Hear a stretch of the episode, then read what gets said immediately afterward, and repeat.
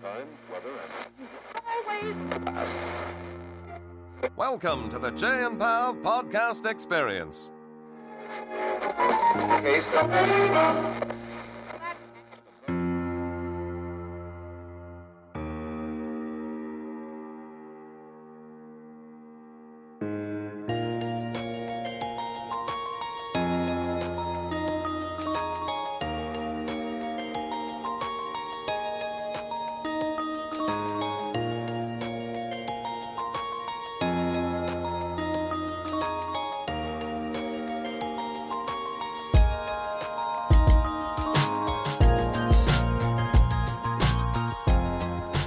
Listening to The Chey and Pav Show Teachers Talking Teaching.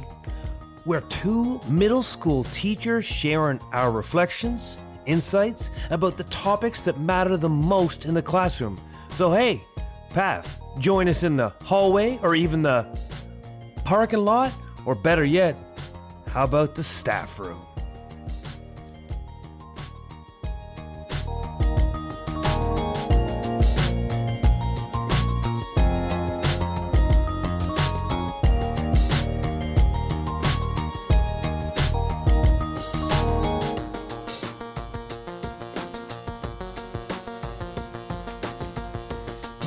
To episode 128 of The Chey and Pav Show.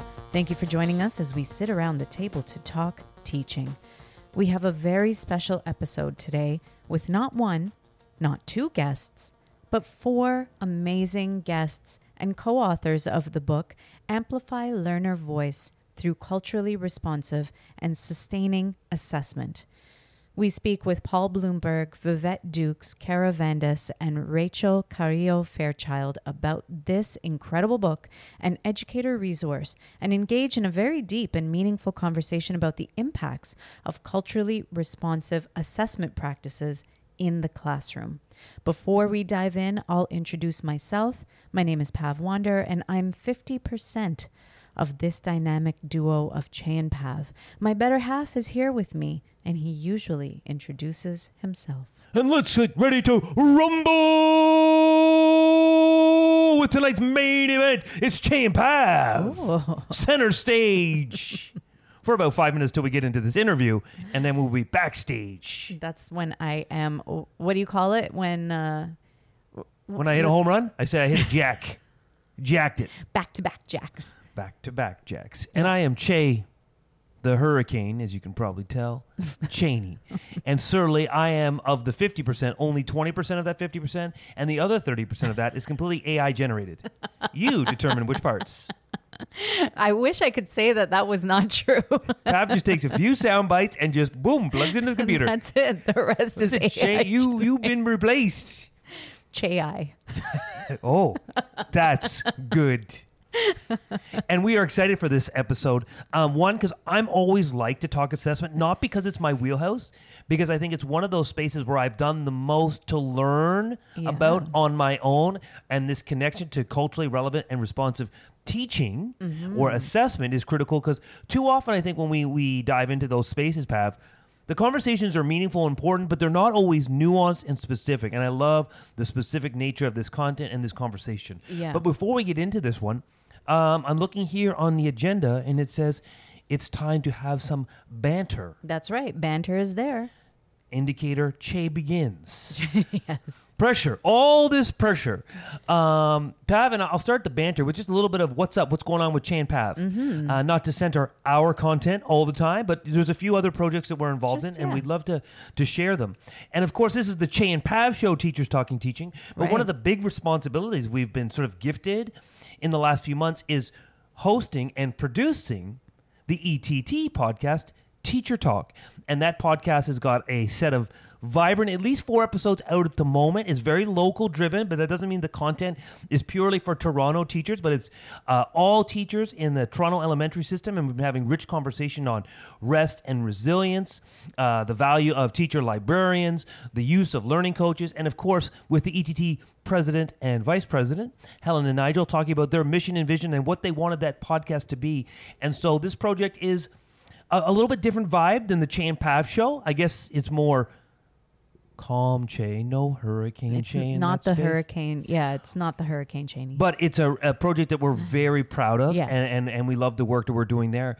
And Pavel, jump in one more is that our picture book, The Magnificent Microphone, available in English and French. Mm-hmm. And you know, there's all kinds of obstacles to when you bring in language. And I think this is, it ties in great with our conversation today for uh, culturally relevant, responsive teaching or assessment.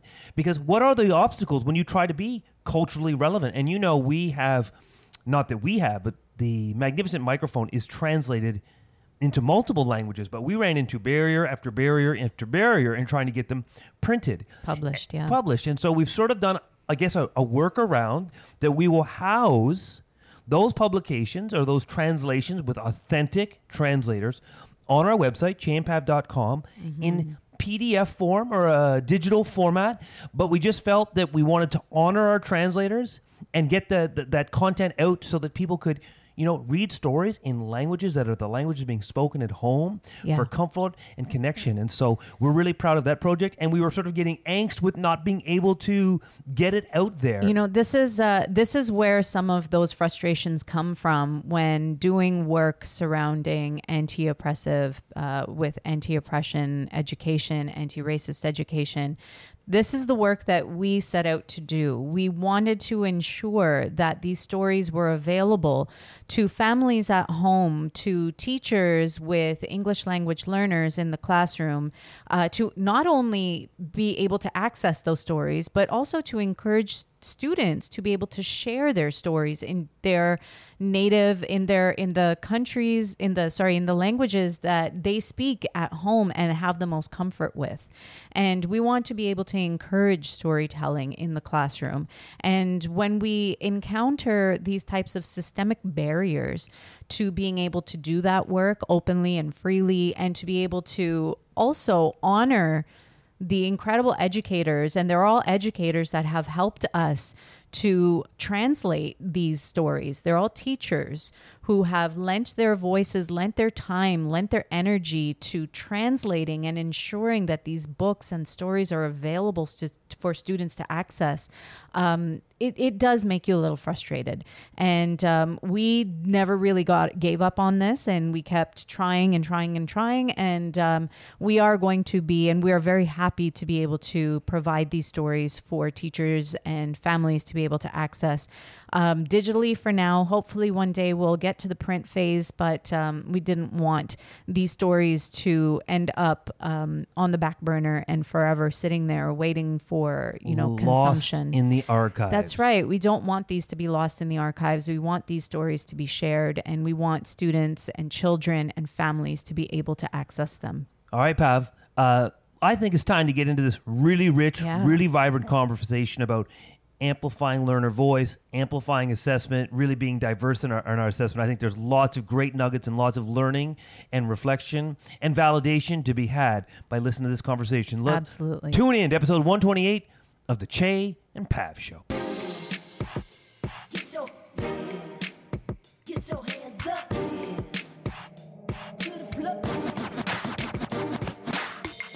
And you're listening to the Chey and Pav Show.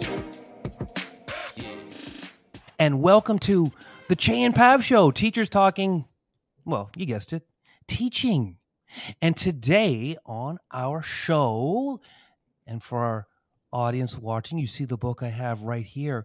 We have four of the authors of Amplify Learner Voice through culturally responsive and sustaining assessment. And we have Paul, Vivett, Kara, and Rachel here to talk about this really very, I show the spine, thick and in depth and really practical use book. Because, Pav, before I, I jump right in, I almost want to ask a question right away often in the social justice space, I find a lot of the content to be important, but also low resolution. What are what can you do to be culturally responsive? And I think this book provides how we make our assessment part of our culturally responsive practice. But this is not for me to tell; it's just for me to introduce. So.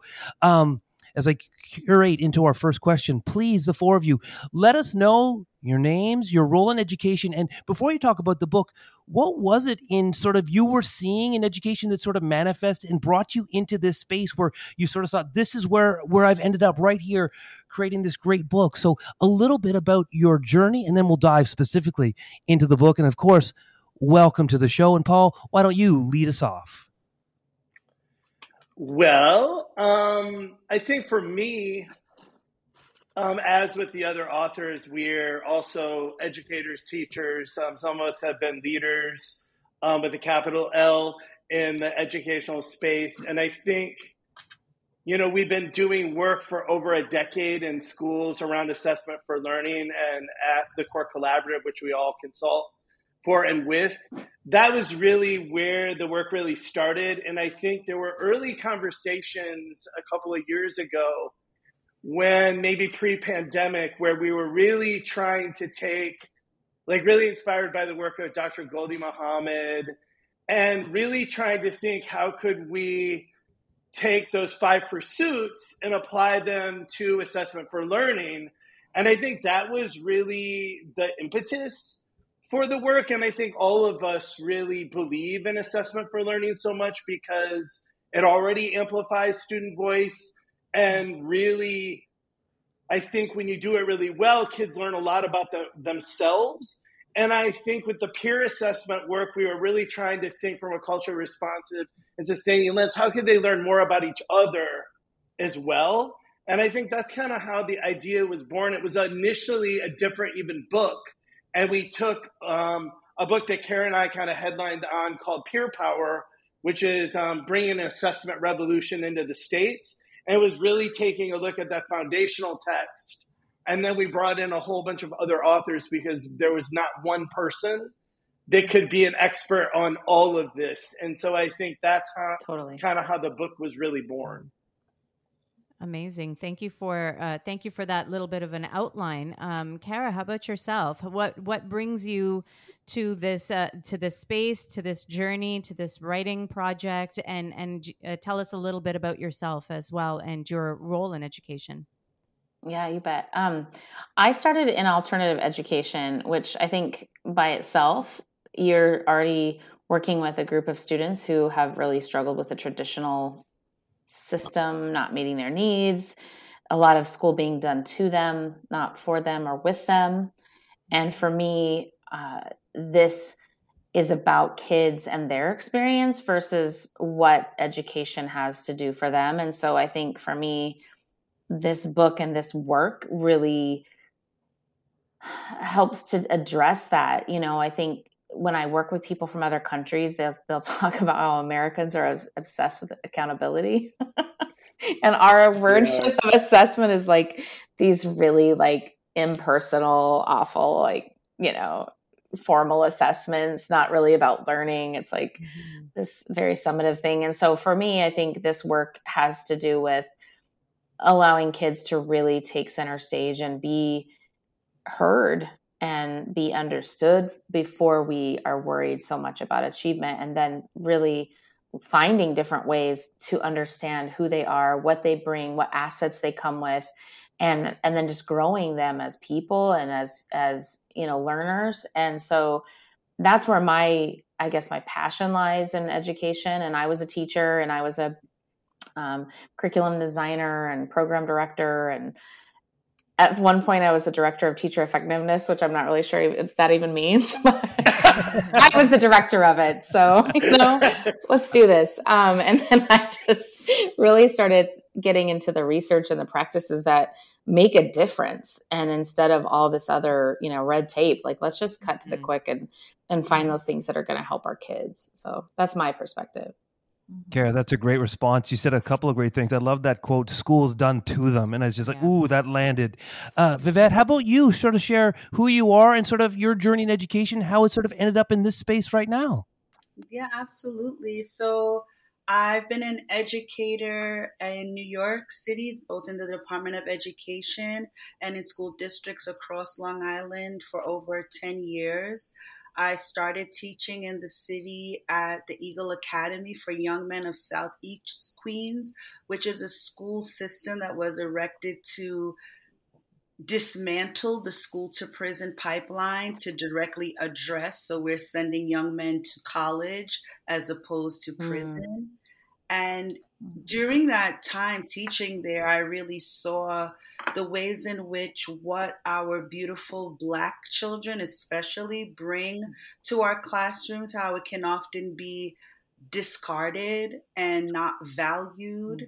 And, you know, um, that really resonated with me and changed me as an educator. What is it that I am really assessing them about? Is it about them? Is it about me? Is it about some people at the Board of Regents who probably don't even have a clue as to what's really going on in Right. the classroom now? So it just really changed the way that teaching there really changed the way I looked at my own practice. Um, mm-hmm. and I came to this particular book through an invitation of Paul. Like we met and we hit it off, and we had really similar values and mindsets around what is our goal in education we, when we are assessing students.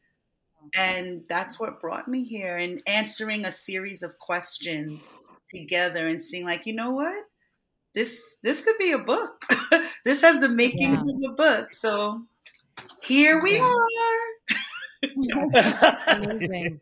And you know what really strikes me is that so far everybody has talked about the responsiveness and and what you've been seeing in in education and in your classroom spaces. And it- this book and this project and the work that you are doing has been in response to what you have seen, and and it's it's directly related to uh, to the classroom and to education as it currently stands. So thank you for sharing that, Vivett. Um, Rachel, tell us a little bit about your journey and how you have become part of this project, as well as uh, your journey in education as well. Thank you. Um, so my um, I've been in education for, or I was a teacher for 18 years. I've been in education for 30 years now. Um, but in those 18 years, I was a classroom teacher. I was, um, you know, district office, you know, curriculum and instruction, um, and and through. uh, But I think the most important part uh, about me that I think is the fact that I was an English learner, a multi language learner myself. Um, and so that is a population that has always been um, of great importance to me.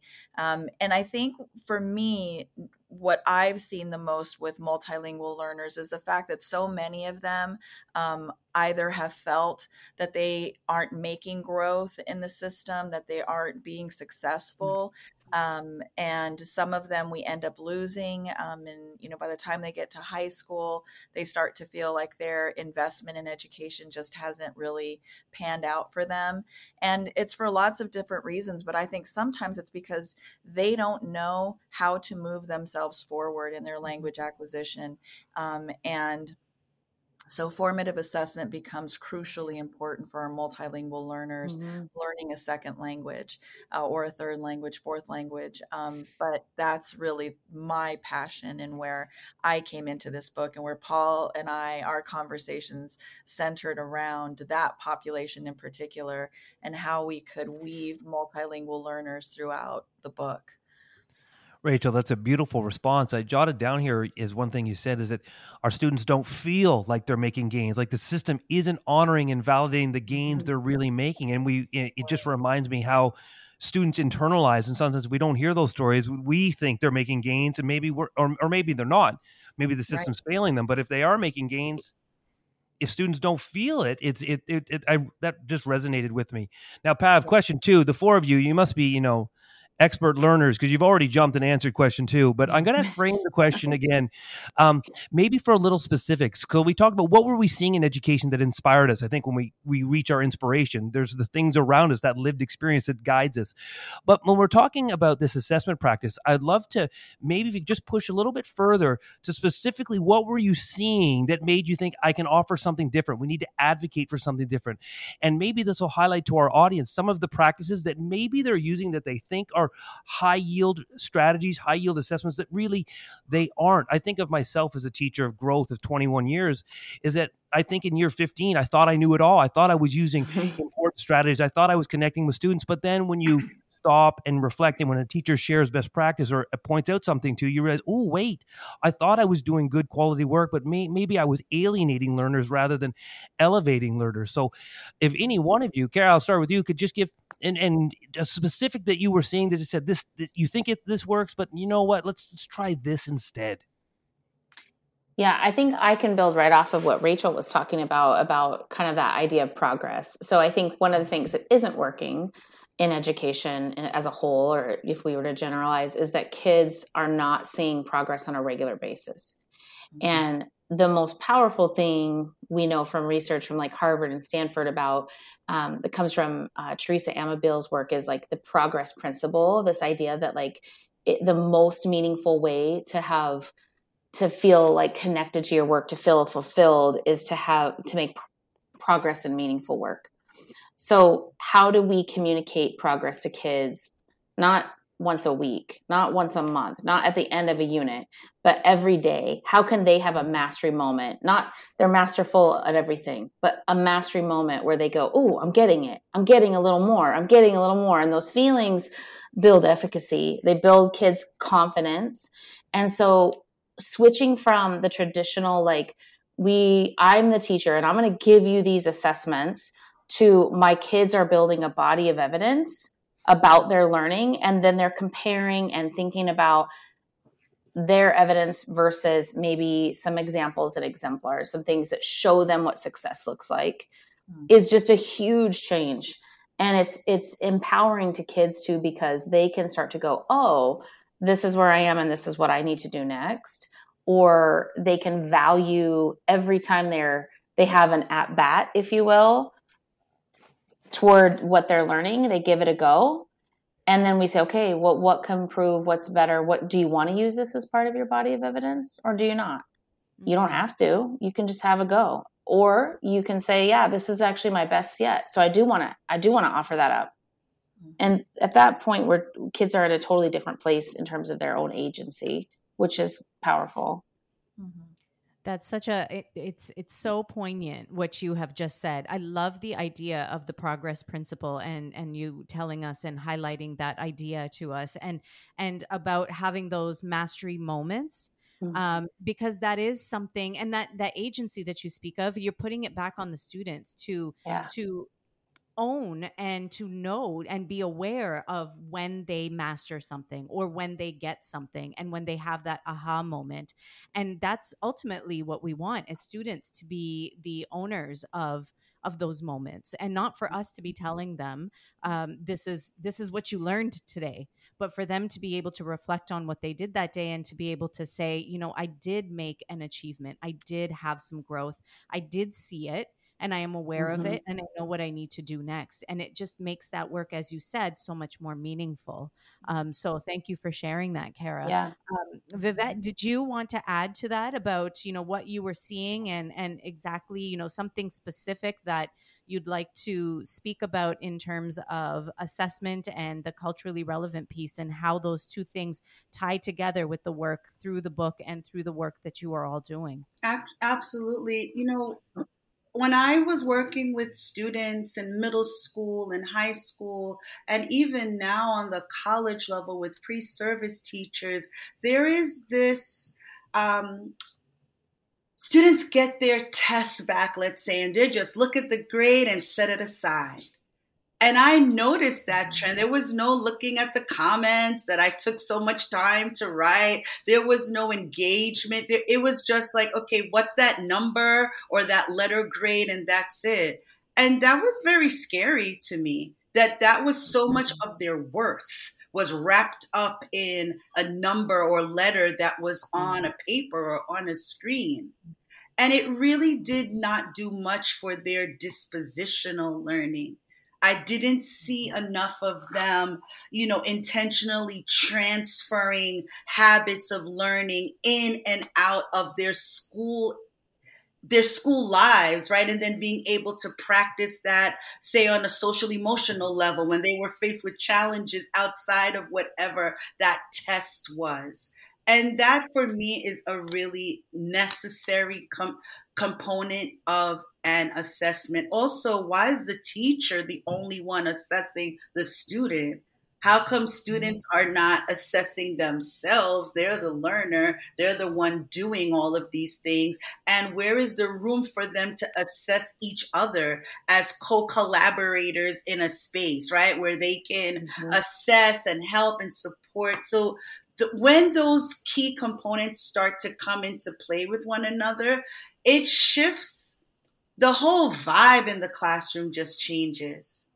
And it becomes a space where we are all learners. That that hierarchy of i'm the teacher and then you all are the mm. students and then you're a four. Oh but you're a three. Oh god you're a one. You're a two. Like no all of that goes out the window because when we start looking at things like criticality and cultural identity uh, you getting a one on an arbitrary state exam means absolutely nothing Yeah. Mhm.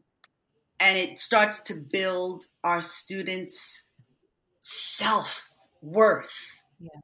Their ability, their funds of knowledge, because we all bring something to the learning, the education table. Every single person. I don't know that our mm-hmm. system, as it currently stands, highlights that enough. So that's what this book is about really shifting that notion and the idea of who is worthy and who is unworthy, and how assessments directly feed into students and families and community sense of self, right? Well, my school is this because we scored these scores. Oh, my school is trash because we didn't score these scores. Like, what? Is that what makes a school environment worthy on worthy or good or bad? We have to shift this language and this thinking. So that's what we're doing here. That, that is perfectly stated. I loved it. You not that I didn't love that you brought it up. I'm glad you brought this up. That we our worth is so wrapped around that grade of a low resolution when that grade is just a manifestation of something so simplistic. Um, and I love that we've brought up self assessment and peer assessment as a way of breaking down the hierarchical structure on those learning spaces. Wonderful comments, Paul. I'll come to you to sort of answer that question we've been floating around. What are you seeing? What did you see? What's a practical thing you can see? Let's let's dismantle this in regards to traditional assessment practice or maybe current assessment practice that just isn't really working for all of our learners. I think for me, and being a principal of a turnaround school, a school that was labeled low performing, and now being a school improvement coach all across the country, to me, assessment should be a, a, a time where you get to understand what your strengths are. Mhm. And I think because assessment is typically always living at grade level, there's many kids that the assessment doesn't tell them anything about what they're good at. Right. And so I think for me, it was like trying to imagine what it would be like to come to school every day because I was good in school, you know. Now my two sons not so much, but every single day getting this reminder that they don't know enough or they don't know it yet, but it just kind of chips away at their efficacy. And I think I saw that with my own sons. And then I saw that as a principal of over a thousand kids. Mhm. You know, that the system is actually set up so they don't do well. It's systemic. And the system is set up to call out the areas of need predominantly. And so for me, it was like, how can we create an assessment framework that where we're assessing kids at their zone of proximal development so they see their strengths, they can articulate their strengths, and they can talk about how to build upon those strengths. And I think that really led us to building visual progressions of learning with kids so they can actually see a progression so they can see where they're at in relationship to an ambitious goal. And so for me, I think it was as a parent, as a principal, and just a school improvement coach, constantly seeing kids after they take an assessment feeling shame or mm. feeling like they didn't find out anything that they didn't know before they took that assessment. I think we've all, you know, not been prepared for an assessment, but in this framework, it's all about identifying strengths, but more importantly, for students to be able, to identify their own strengths and be able, and students be able to articulate their own next steps uh, with the guidance of their peers and teachers. That's uh, phenomenal. You know, as I'm to all of you speaking about this, I'm thinking about what a huge task it is to overhaul the way that the system is currently working. But what I'm hearing from all of you are real strategies and real ways that we can do this and and ways that we can monitor the progress of of flipping the switch and flipping the narrative and and hearing things from a different perspective and seeing how they play out with the students. Because paul as you're talking i'm thinking about you're absolutely right. Assessment is set up to highlight the deficits. It's mm. never it's never having the conversation through an asset based lens. It's always mm-hmm. through that deficit lens. And so how do we turn it into something that students and teachers and parents and caregivers and everybody understands that we're actually highlighting what the students can do not highlighting Yep. what they can't do and I think that that is so important for student efficacy, self efficacy, self awareness, um, and and then just having those those feelings that help them take them to the next level, rather than setting them back and saying, "Well, I'm never going to do this because." I always get the same grade and I'm focused on the grade. And Vivett, like as you mentioned, that just becomes the identity of the student when they look at that number on the page. Um, and how do we get away from that? Mm-hmm. Um, Rachel, I'd love to hear from you. Oh, sorry, Vivett, were you going to say something? I was going to add one more thing an agency. Yeah. And Kara, you brought that up, and that is so crucial that even as a mm-hmm. student, when that student identifies, I am not my best in this particular area, but I can see growth. I have agency over that. I own mm-hmm. that and I can see my own growth. There that's not about reaching a hundred. That's not about getting an A. Yeah. It's about I knew where I was and I know where I am now and I know how I got there. I know the work I put into getting there. That is what builds that intrinsic motivation. That is the key component of learning. That's what makes learning Yeah. that lifelong journey. But that's agency. That has to come from within. But if everything is like mm. exacted upon a student and is so wrapped up into a formative assessment, which half the time, as someone who creates curriculum, a lot of times people don't even know what they're assessing, why they're assessing it. It has so little to do with the student So and so much to do with Yeah. so many other outside entities that is it even making sense? And we bring parents in like on the back end at some parent teacher conference where we're just rattling off numbers. It's just so bizarre to me the way we function in education. Like, yeah, I just had to get that out because it was really we could tell. Well, and aligned to that, I think Rachel, you, I think one of your strengths and something that you bring is that you have so many ways that those that are learning another language can respond to assessment to show what they know. And I don't know if that's what you're planning to talk about, but it made me think about that because, yeah, Yeah, no, thank you because that's exactly this whole time I'm like sitting there thinking like, "Oh my gosh, this is like it's it's that for English learners, the challenge of being able to demonstrate what I know in a way yeah, that that can show you that I've made growth. And one of the things that's really, I think, um, you know, so challenging with English learners is first of all, when it comes to language acquisition, they only get assessed once a year. And by the time the teachers get those scores, they're outdated. Um, so the teachers are dealing with, you know, I was just at That's a school and they're like, we're getting the, the, the scores now at the end of the year. And so what are we going to do with them? So then we're Right. basically going to save them and use them in the fall. But by then they're five months old. Yeah. So that's an issue. That's an issue. And so, you know, working with schools on how can we get students, how can we get our English learners timely information about their progress in those domains of language. Where am I in reading and writing and speaking and listening? Um, Yeah. And if there's one thing I could say that, you know, what's something that teachers can do differently, particularly with English learners, is rather than looking at that overall score and saying, okay, overall, you know, on the composite score on WIDA or whatever state I live in, and if it's California standards, New York standards, overall they were a three. So I'm going to teach at a level three.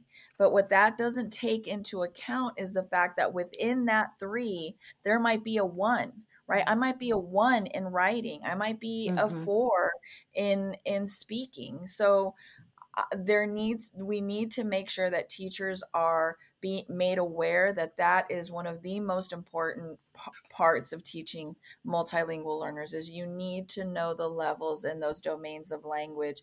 And more importantly our kids need to know those levels mm-hmm. right? Yeah they are so absent. English learners are so absent from the language acquisition process. Oftentimes, when they move into middle school or high school, they're not allowed to take electives.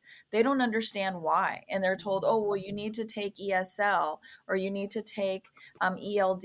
And they're like, why do I have to take that? And all of a sudden, the realization of they're a, a, an English learner comes, you know, comes you know hurling around at them they should be partners with us mm-hmm. all through that and they're deprived of all those elective courses right yes. they don't even get yes. access to those yeah. things that might be one of those things that they're really passionate about that they could see themselves doing Yes. And so I think the access level for multilingual learners is less because you'll have a long term ELL that will end up taking ESL all through high That's school and exactly. still never catch up.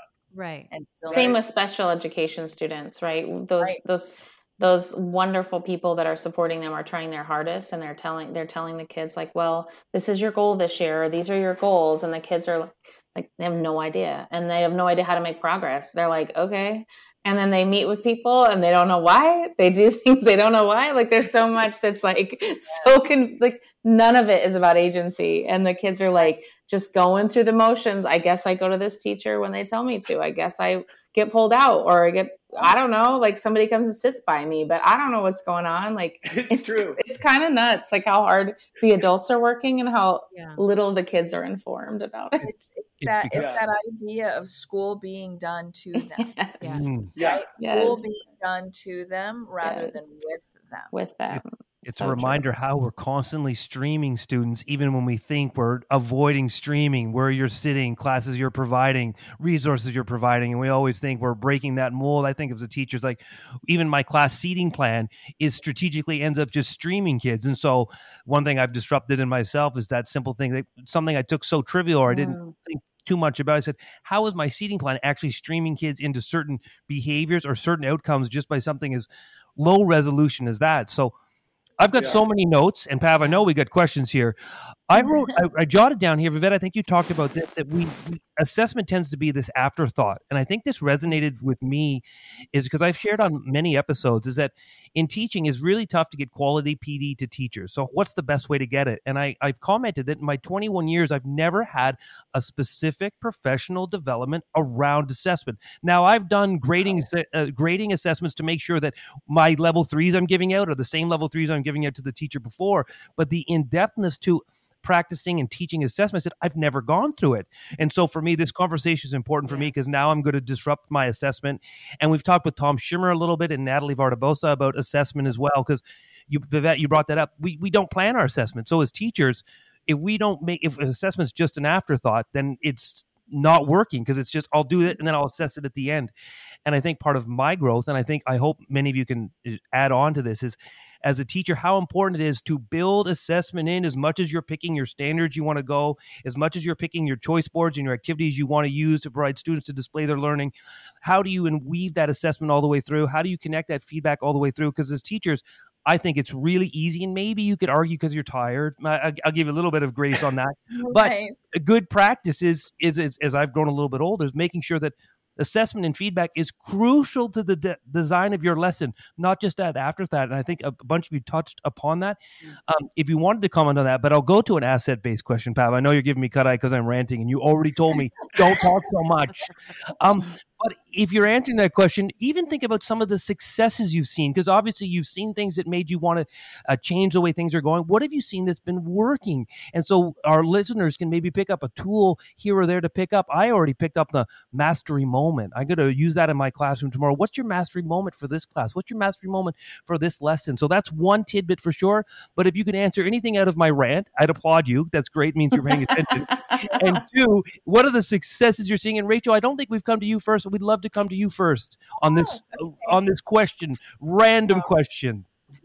All right. So so so much there, but I think the whole intentionality of assessment, right? There's a few things. First of all, if we are taking valuable instructional time to administer an assessment, right? We we can't afford to squander minutes. So if I'm using instructional time to administer an assessment, then I'm hoping that that assessment it has to have a purpose. It has to have some intentional purpose of it's providing me with information that I need, um, valuable information that I need. So much so that I'm taking up instructional time, right? And this this idea of just letting assessment kind of fall in wherever. Oh, the textbook says I should be giving this quiz today, or you know the pacing guide says I should be giving this assessment. But if it's not answering a crucial, critical question for you, then why are you administering that assessment? What information information are you getting from it? Um, and how are you using that information? Um, because that's the that's another thing is that you know teachers with all of this busyness and everything um, going on with them is a lot oftentimes you know they're not able to score assessments in a timely manner. And and that this is where self and peer assessment is so valuable right? Because we could get students um, giving each other feedback and how much more critical or how much more valuable is that mm-hmm. than them sitting for two weeks waiting for us to score something to give me that number right um, so i think that intentionality um, and being very very purposeful in why i'm using a particular assessment and what i hope to use from that assessment to move move my students forward mm-hmm. um, i think is a big I can uh, jump in on that. Yeah. Yeah. I think on that vein, I think what's really different about this work is once we have what our unit goals are that are guided by the standards or objectives or whatever you want to call them, we're immediately co constructing with kids what success looks like on day one. Yeah. Right. And so on day one, we're beginning conversations about what does success look like for you? What connections could you make to that? And kids are getting to see what high quality work looks like before the unit even starts. And so they're able to gauge where they're at along the whole unit journey. And I think that's really different because those expectations are co constructed. And we talk about, I think there's 11 different co construction strategies. We are constantly co constructing because we believe that it's a dance that you do with the learners. You know, we're dancing together here. And as we kind of figure out what success might look like, we can refine our success criteria along the way and we can bring in kids funds of knowledge and have them make connections to things that they already know a lot about. Like I'll give you an example. Like I think our oldest son, every teacher told Alex that he was lazy, that he had no patience. But if they saw Alex surf, which we did all the time, they would see someone be unbelievably patient, yeah. have unbelievable perseverance and openness, and even allowing other kids to catch a wave because he didn't like to compete, yeah. right? Because he always would give that wave to somebody else. And so I think from the early stages of this work, we're co constructing expectations. And with that, allows our learners to bring, to access the funds of knowledge that they're bringing to the classroom. And that makes the expectations even clearer. Yeah, and that's uh, phenomenally said. Uh, both of you, actually, uh, um, Rachel, you were talking about the the valuable information and really using that as a starting point, and mm-hmm. the intentionality. And then Paul, you took it into you know the the learning that students uh, show to us in the classrooms is is highly contextual. So it's Mhm. not going to 100% be transferable from one task to another. And so Mhm. how are we pulling those strengths from students in the work that we are doing with them? Even that has to be intentional. You know i'm looking for specific things. How can i s- put a student in a situation? How do i know that student well enough to put that student in a situation where they are going to show their their funds of knowledge their their successes and their ability to to demonstrate uh, what they do know. So thank you for highlighting that. Uh, kara vivett did you want to jump in on some of the implement implementation successes that you have seen through the work that you have done um, with the book Yes, sorry about that too. My my battery was dying, so I, I'm like, oh no, I'm gonna lose y'all. Um, and I thought I had it plugged in, but anyway, all right we got to Um, your house We yeah, well, a nice store not my house, not my house. This is a rental. this is me at work. Anyway, I apologize. Um, I so I would add so yes to what Rachel and Paul said, hundred percent, and then I would add to once teachers really understand clearly like what does success look like, and they share it with kids. I think the next layer is that idea of like instead of calling it assessment, what if we call it like opportunities to respond and make learning visible? Like how often do kids get to make learning visible in the week? Do they get to make their learning visible every day, every week, every month? Like how often? And the research is pretty clear on that. Like the more times that kids get a chance to assess themselves, to kind of like try it out, to give it a go, to look at how they did. And like Paul said, like we co-construct, so we show them models of what it looks like to be successful. And then they can kind of look at their work and go, okay, I did really well with this, and this is my next step. And the, more often we do that, the higher the learning, like the the amount of learning is, the more the more they learn, the higher the effect size. So that idea of how often are we creating opportunities for kids to respond and make their learning visible, I think is a really important question that we've got to ask ourselves as teachers. Mhm.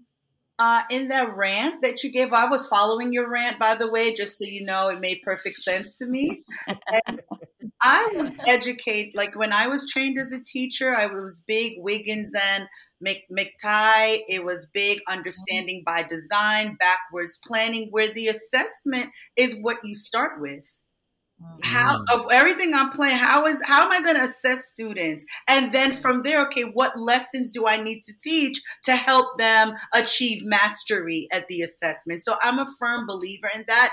Planning an assessment after the fact or an arbitrary like oh let me just give you a little 10 point quiz for some that means absolutely nothing. That is not best practice as an educator at all I think also what um, where I've seen assessment work well, and I want to be really explicit, not just assessment, culturally responsive assessment is when students, families, like there's this co-construction going on. As an educator, that those are the moments where I've really seen how assessments can build a student, not just a student, build students in the class and can also build me as the educator because and I want to go back to something that Rachel said regarding our multi-language learners a lot of the assessment piece it can be very skewed especially if the educator has not addressed their own implicit biases around whatever they are be or whatever they're assessing, right? So if mm-hmm. you have implicit biases and then you're the one creating these assessments, how's that going to work out? And I've seen it, and I've seen it in the grading of state exams where I know I'm reading the paper of a student who's an English language learner. I understand what the student is saying. Maybe their um, subject verb agreement is not exactly perfect. You know, maybe there are some variations in the language, but I understand. And another teacher will see the same thing and say, oh, no, it's wrong. Why is it wrong when you understood? Well, according to the rubric, they didn't. And I'm using this voice on purpose because this is my you're being uh,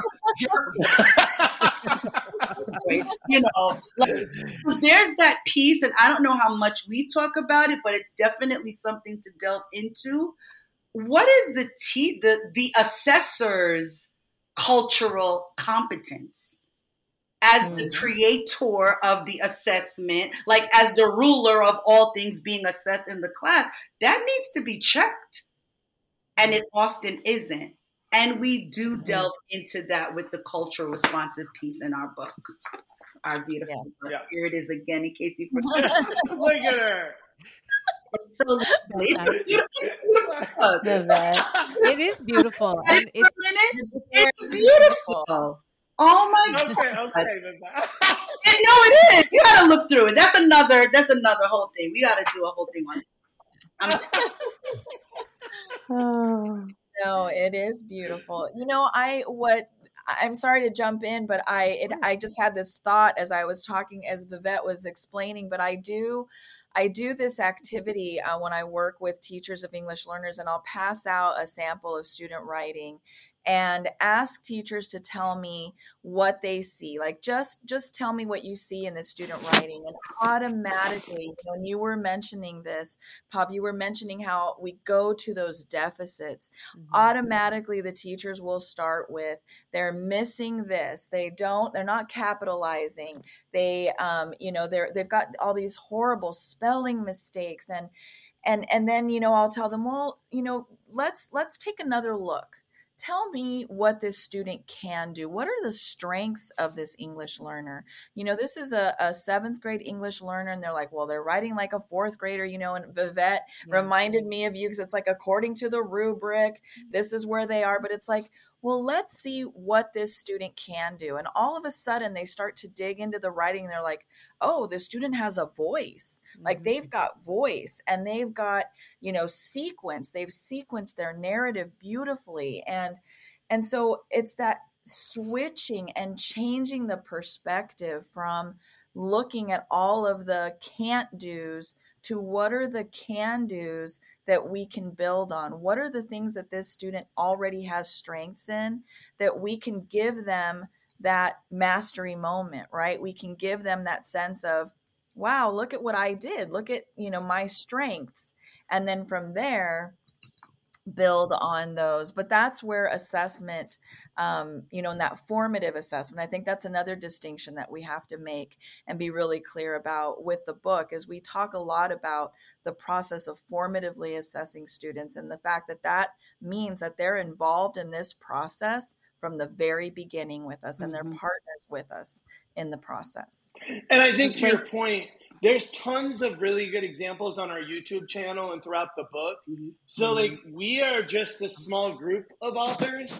You have to we have to give credit to the 15 plus districts and schools that also engage in this work.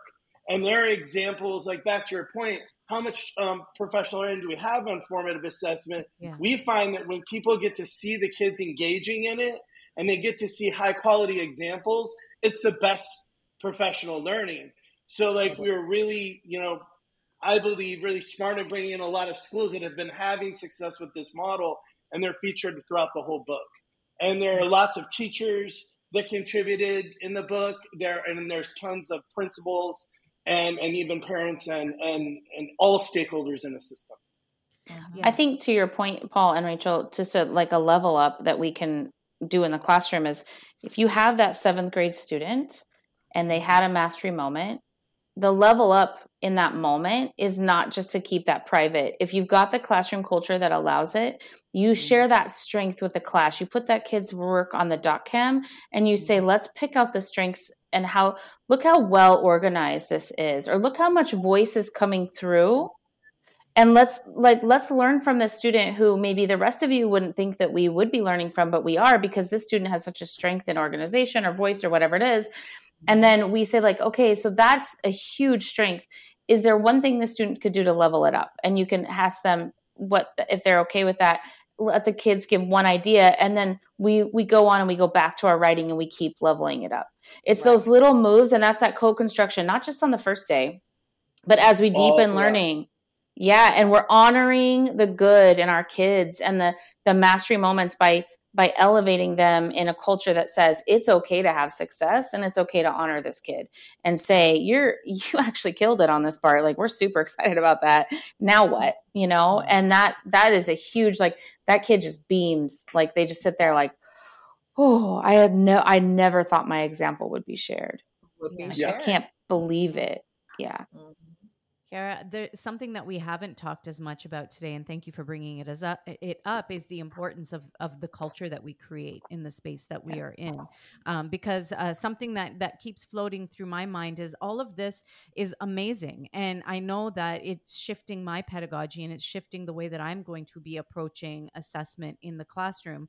But how do we shift that culture not only for the teachers but for the students as well? Because remember, a lot of these students it, that are in middle school or grade five or six or higher have grown up with a system where this isn't the case where they mm-hmm. are not asked to be co-collaborators or co-conspirators uh, mm-hmm. in in doing this work with their teachers and there still is mm-hmm. this hierarchy and they have a hard time seeing them outside of that hi- hierarchy and and in more of a partnership rather than um, you know a subordinate in in that mm. classroom. So when we talk about um, how it's being implemented and and what do we hope to see how are we going to shift that culture or what are some of the things that we can do to shift that culture? And because i know it takes time. It's not something that can be done overnight. And if you've got a group of students that are already used to a certain way and a group of teachers that are already used to a certain way what what is maybe one thing that we can do to help us flip that narrative around I think for me, if we don't honor the cultural identities that our kids that our kids are bringing into the classroom, we're never going to build the real connected relationships we need to to so so students feel comfortable with change.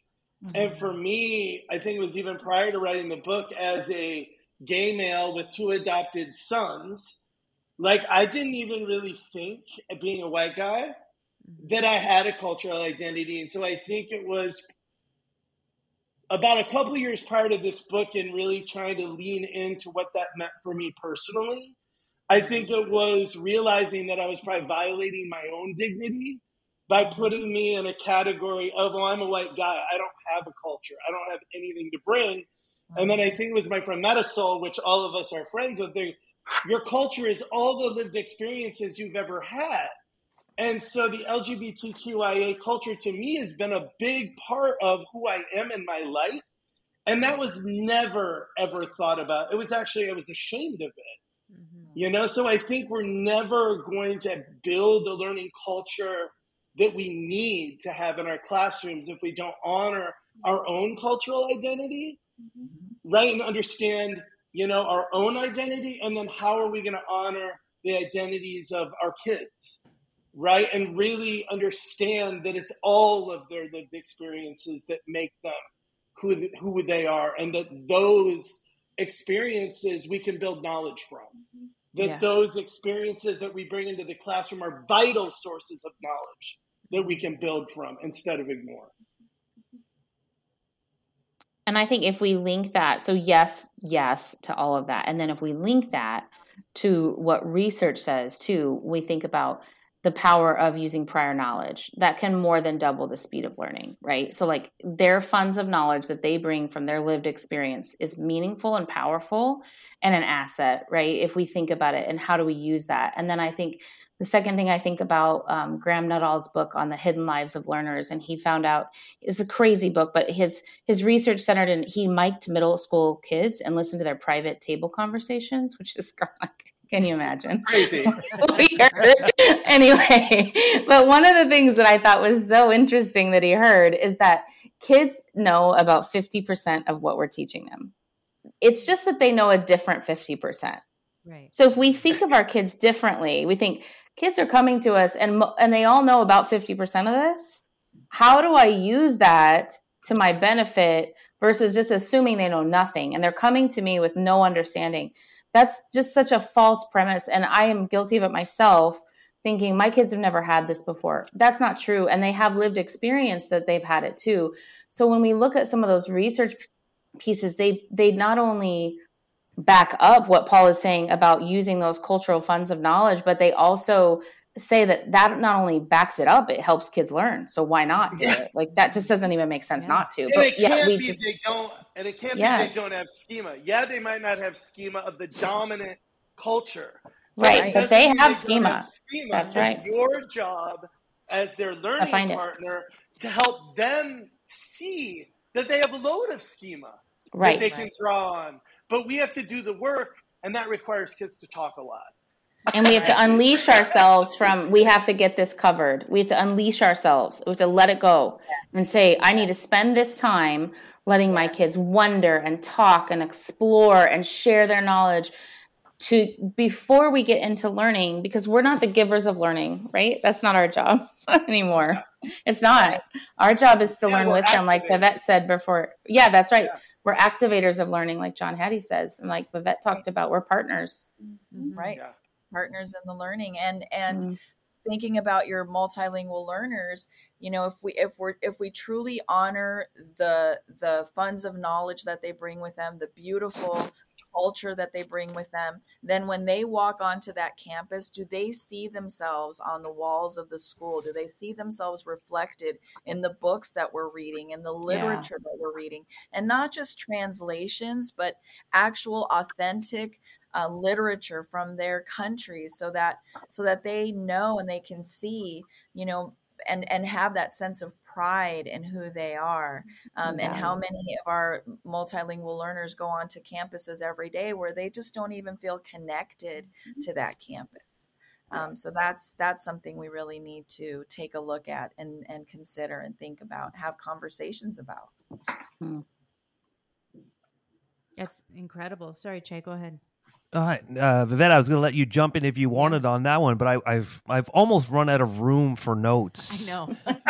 Just, it's, it's tough to draw up on. I the one thing when you talked about, uh, I come back to the comment of streaming because uh, Rachel, you talked about making sure books are in languages that students speak at home, and I can actually share a little brief journey of Pav and I. We wrote a, a picture book about a but the community in which we teach Mm. in english is you know it's the language spoken at home maybe 50% of our community. So we went out to find authentic voices to translate the picture book into as many different languages as we could that represented our community. But then back to the streaming connection we realized the system in many different spaces doesn't allow for the publication of those books in multiple languages. You're told oh we can't do this. Oh we can't do this. Oh we can't do this. And like and this comes part of that streaming. So our system our capitalist system values the dollar and says wait we we're, not going to do this in punjabi.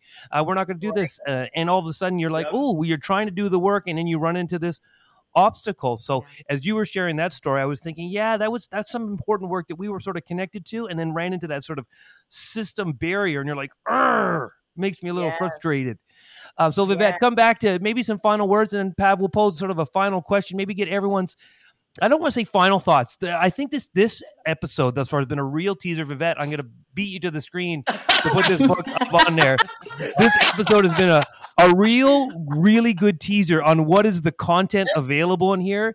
And all of you have spoken just briefly on so many of the great sections because I wanted to get more into the self assessment, the peer assessment, the, the family connections to help build that. And but our audience, you've got to come and grab. So I think Vivett, you get that final comment, and then we'll come back around to everyone to sort of say, if you had one thing, now we know it's not one thing, we don't want to make a list, but if there's one thing you hope a teacher, an administrator, a board could get from this to say you can get this out of this this resource, what might it be? But Vivett, sorry, I keep cutting you off, but if you wanted to comment on the last point of conversation, because I know you and I, we're the ones that are keeping up with these rants. The rest, I see Paul's cut eye. He's like, come on, come on, come on.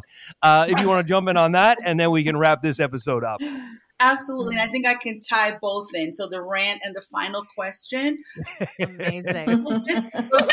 Yes, our book is really premised upon seven core concepts of culturally responsive and sustaining formative assessments. And I don't think we've been explicit in stating what those are. So I want to share what they are. It's they are cultural identity, asset centered mindset, dispositional learning, learner clarity, engagement, learning partnerships, and criticality. So when we think, what's this recipe for culturally responsive and sustainable um, engagement when it comes to assessments? Because it's it's a buzz buzzword. Let's be real. Everyone's doing, oh, I'm culturally responsive. I'm culturally responsive. I'm cu-" are, are you? And if you are, what's your recipe for it? Really? Because it's just, you know, no, I'm culturally responsive. Really, I am. How do you know you are? What's the framework for that? You know, and I'm being a little snarky because I'm tired of people just like educators just kind of throwing it around or putting like, oh, uh, a math problem together. Miguel went to the bodega, and you think by doing that you miraculously became culturally responsive. Please stop. Please stop doing that right now. It's actually highly offensive, and you're nowhere near being culturally responsive. So if you're really serious, and I let me okay bring it back. You want to be really serious about digging into this book and creating their own framework for culturally responsive and sustaining assessment, look into those core concepts and use that as a guide. Okay, thank you. Mhm. Amazing. Beautiful. Thank Mic drop. Yeah. Yeah, perfect. Beautiful. hmm Absolutely. Anybody else wanted to add into that or, or offer your final thoughts about the use of the book and the the ways that it can be successful for for anyone who picks it up? Yeah, I think we kind of wrote the first three chapters to kind of introduce the framework hmm that that that, that was kind of speaking Yeah. about. But then after that, it's kind of choose your own adventure. Yeah. Like you can dig into dispositional learning, which is probably foundational. But then after that, it might be inclusive questioning or self and peer assessment or how to get kids to prove their learning or deliberate practice. And each chapter is basically a book. You saw how thick it was. Yeah. So, like, literally, as a teacher, you can kind of start to think about what is an area that I would like to improve in. And I could choose my own adventure. I could re- read the first few chapters and then I could dig into one, and that Mhm. one chapter could be something that I'm practicing towards for a year or 2 And I think that that's kind of the way to kind of think about the book because, in actuality, it takes schools probably four to five years to implement these ideas really well.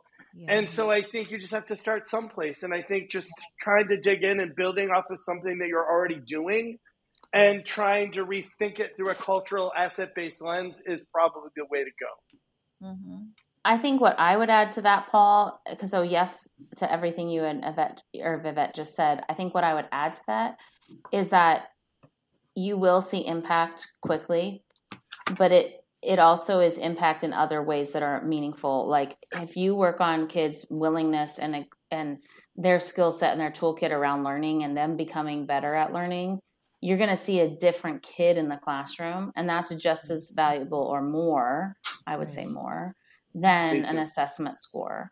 So now we have kids who are excited and, and feel confident as learners and they know what they can do and they know how to learn, like what's in their toolkit for learning. Right. Those shifts are the things we have to look for because just like we talked about mastery moments for kids, it's so critical that we we use that for us as well because Right. we need to feel that sense of efficacy boost on a regular basis. Right. I think one of the reasons we get disillusioned in our jobs is that we don't necessarily mm-hmm. focus on that. We constantly focus on what is wrong, what could have been better. And there's nothing wrong with being reflective, but there is something wrong if we leave out what we're what we should be celebrating in terms of the shifts we're seeing in our kids, in terms of the impact we're having on our students and on our culture. We've really got to make sure that as we make those shifts like Paul mentioned, that we are noticing and celebrating the things that are really working, regardless of whether they're assessment or not. They will include that for sure. And we've seen huge transformation and achievement. It's not that we oh, won't, Oh, yeah. we will, we will, huge. But it's it's it's a bigger, more important task, I guess I would say. Yes. Yes, and and probably the thing I would say is I think as educators sometimes we tend to overwhelm ourselves with these things mm-hmm. and we think, "Oh my gosh, I just heard those seven core concepts like that's it's so much and it's so big and where can I possibly get started?" And I think we need to again just small steps, right? What is one small little bit that I can take from today and I can go back to my classroom I can really hold on to go back to my classroom and just start with this Mhm. and and and and start to see um, my students feeling empowered and and me feeling empowered from using some of these practices and that success will will will breed more success and will you know then i'll i'll want to you know build on that and then bring one more little thing in so don't overwhelm yourself pick one small thing i think you know little small wins um, can make big changes but you you have to start somewhere so don't Mm. overwhelm yourself Yes, absolutely. And there are so many spaces for us to to start. Uh, that's your cue to hold up the book one more time. Oh, was, was Vivett ahead of me by one and the hold up the book? Oh There we go. no. uh, no, there are so many spaces to start. There's so many spaces to pick out that one small move that you are going to uh, to be to be uh, starting with. And and Paul, thank you for highlighting that it, it can be a choose your own adventure. Pick that one Mhm. area that that you feel that perhaps there is already a little bit of competence in, and you want to Yep. build upon, Yeah. or somewhere where you feel that there re- is a real need to begin with and and there is a, a wonderful place to start and i do want to add that there is so much wealth of knowledge in this book um, Mhm. there are so many brilliant authors that have contributed to this and we are so happy that you four have been able to join us today to have this conversation i know that i don't just speak for myself when i say that i've learned a lot through talking to the four of you today and i'm so grateful uh, to ha- to have you on the Chey and Pav show. Chey, any last words for for us? Uh, it's welcome and thank you for joining the Chey and Pav Show. Teachers talking, you know, assessment. Yes. And it's You're been a funny. wonderful. Sometimes, sometimes. But Pav wrote that down for me here on the bottom. She said, "Be funny one time on this episode." So that means I've been right twice, right? I've been right twice. I followed that instruction Twice. through. But Paul, Vivett, Kara, Rachel, thank you so much for Yes. gifting us your knowledge, your expertise, and we really hope that our audience dives right in and and honors your work with some reciprocity and purchases this great book because it is thorough and as you both talked about, you start with one thing as I threw one more tidbit. When I sort of mm-hmm. deconstructed my own assessment, I just started with the self-assessment and the peer assessment and brought that into my practice. So when you think maybe it's too overwhelming, Uh, uh, for me that was good for me just i started to be mm-hmm. really purposeful in that and then all of a sudden it changes the flow of your teaching because then you realize that component is within the task not necessarily something at the end. So as i expand the length of this episode with one mm-hmm. practical example for teachers that might be hesitant you can be hesitant like me too. And thank you for joining the Chey and Pav show. Teachers talking teaching. Thanks, everyone. thank you Thank you.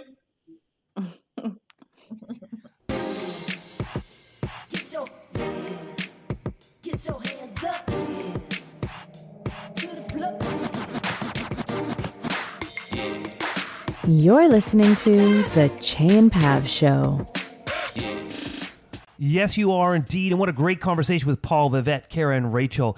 And if you're watching on YouTube, then you'll realize that I am still holding the book right now in my hand. if you haven't been watching on YouTube, it was sort of the inside joke. How many times could we get that book up onto the screen in our Yeah. YouTube video? And I encourage you, if you've been a listener in the audio space, because that's where most of our listenership is, take a dive into that YouTube space and see how we really look and how much I really lean on Pav to know what to say next. Like actually literally leaning on me and encroaching on my personal space. You've only hit me with three flying elbows. Yeah, that's right. Um, no, it's a fantastic outlet and medium for us to be able to share our content in a little bit of a different way. And you can also see everybody who we are having those conversations with and see how much we use our hands when we talk, especially myself. Um, and you can see how crowded our screen was with uh, with so many guests. That's the most people that we've had on the show at one time, and uh, and I'm sure it was difficult for you, Jay, to get everyone uh, to have their own spot on the screen and and you know not be bumping and elbowing each other. the editing component component a little difficult, but the conversation not difficult because No. I think that that's probably the max. Yeah. For how you can, everyone can feel that they're still contributing, dropping in little nuggets, and no real repetition in the No, messaging being exactly. sent. Uh, Paul, Vivett, Kara, Rachel, each had something really distinctive, and I think that's what the book is really good at. Is that as Yeah. Paul talked about that each chapter can be a standalone piece that you can use, and then of course you can read it through and weave it all together. And I think the interview really reflected that. Everyone was part of a team, but everyone had a distinct role to which they were bringing to the team. Reminds me of my baseball lineup. Yeah, that's right. And we are so happy to say that we've got five copies Uh, no, no, no, four. I'm keeping one. Oh, you're keeping one. Okay. So we've got four copies. We've got five copies of the book to give away to listeners. So please follow us on social media uh, at CheyandPav everywhere so that you can follow along with uh, with that opportunity to get a copy for yourself to sort of plan what your year is going to be like and uh, like in regards to culturally responsive and sustaining assessment practices because I learned a lot through this conversation. It was filled with incredible nuggets. It's a substantial book. When I say substantial, like you've seen it on the screen, it's a big book, and every author has contributed a lot of really practical and meaningful content to this book, which can be used in the classroom right away. So, definitely one that you need to pick up. And please look out for um, for our giveaway that we will be hosting. Most likely in the not most likely, definitively it will be in the Twitter space, despite Yes. us being in all kinds of spaces, and we'll probably advertise for that giveaway in those Right. spaces, but it will be draw you back to Twitter. There'll be a space you can go find. But if you've listened to this episode and you just want to write a little review, a little share about listening to this episode and tag us all on Twitter, mm-hmm. I'll consider that part of an entry. Don't worry. I got your back. And you've been listening to the Chey and Pav show. Connect with us at CheyandPav.com where you can listen to all our episodes. You can explore the magnificent microphone. Our soon to be released book as well is in that space. Not in that space yet, but will soon be in that space. And if your school, your district is looking to hire a few folks that want to come in and teach some podcasting, I know an excellence award winner right here beside me that loves to lead this type of PD, but we are available for that type of consulting work. So if you know your district wants to go big on podcasting, we're here to support. And you've been listening to episode 128 of the Chey and Pav show, focusing in on amplifying learning through culturally responsive and sustaining assessment. Thanks again for listening to the Chey and Pav show. We will see you next time. Let's Get Ready to Rumble.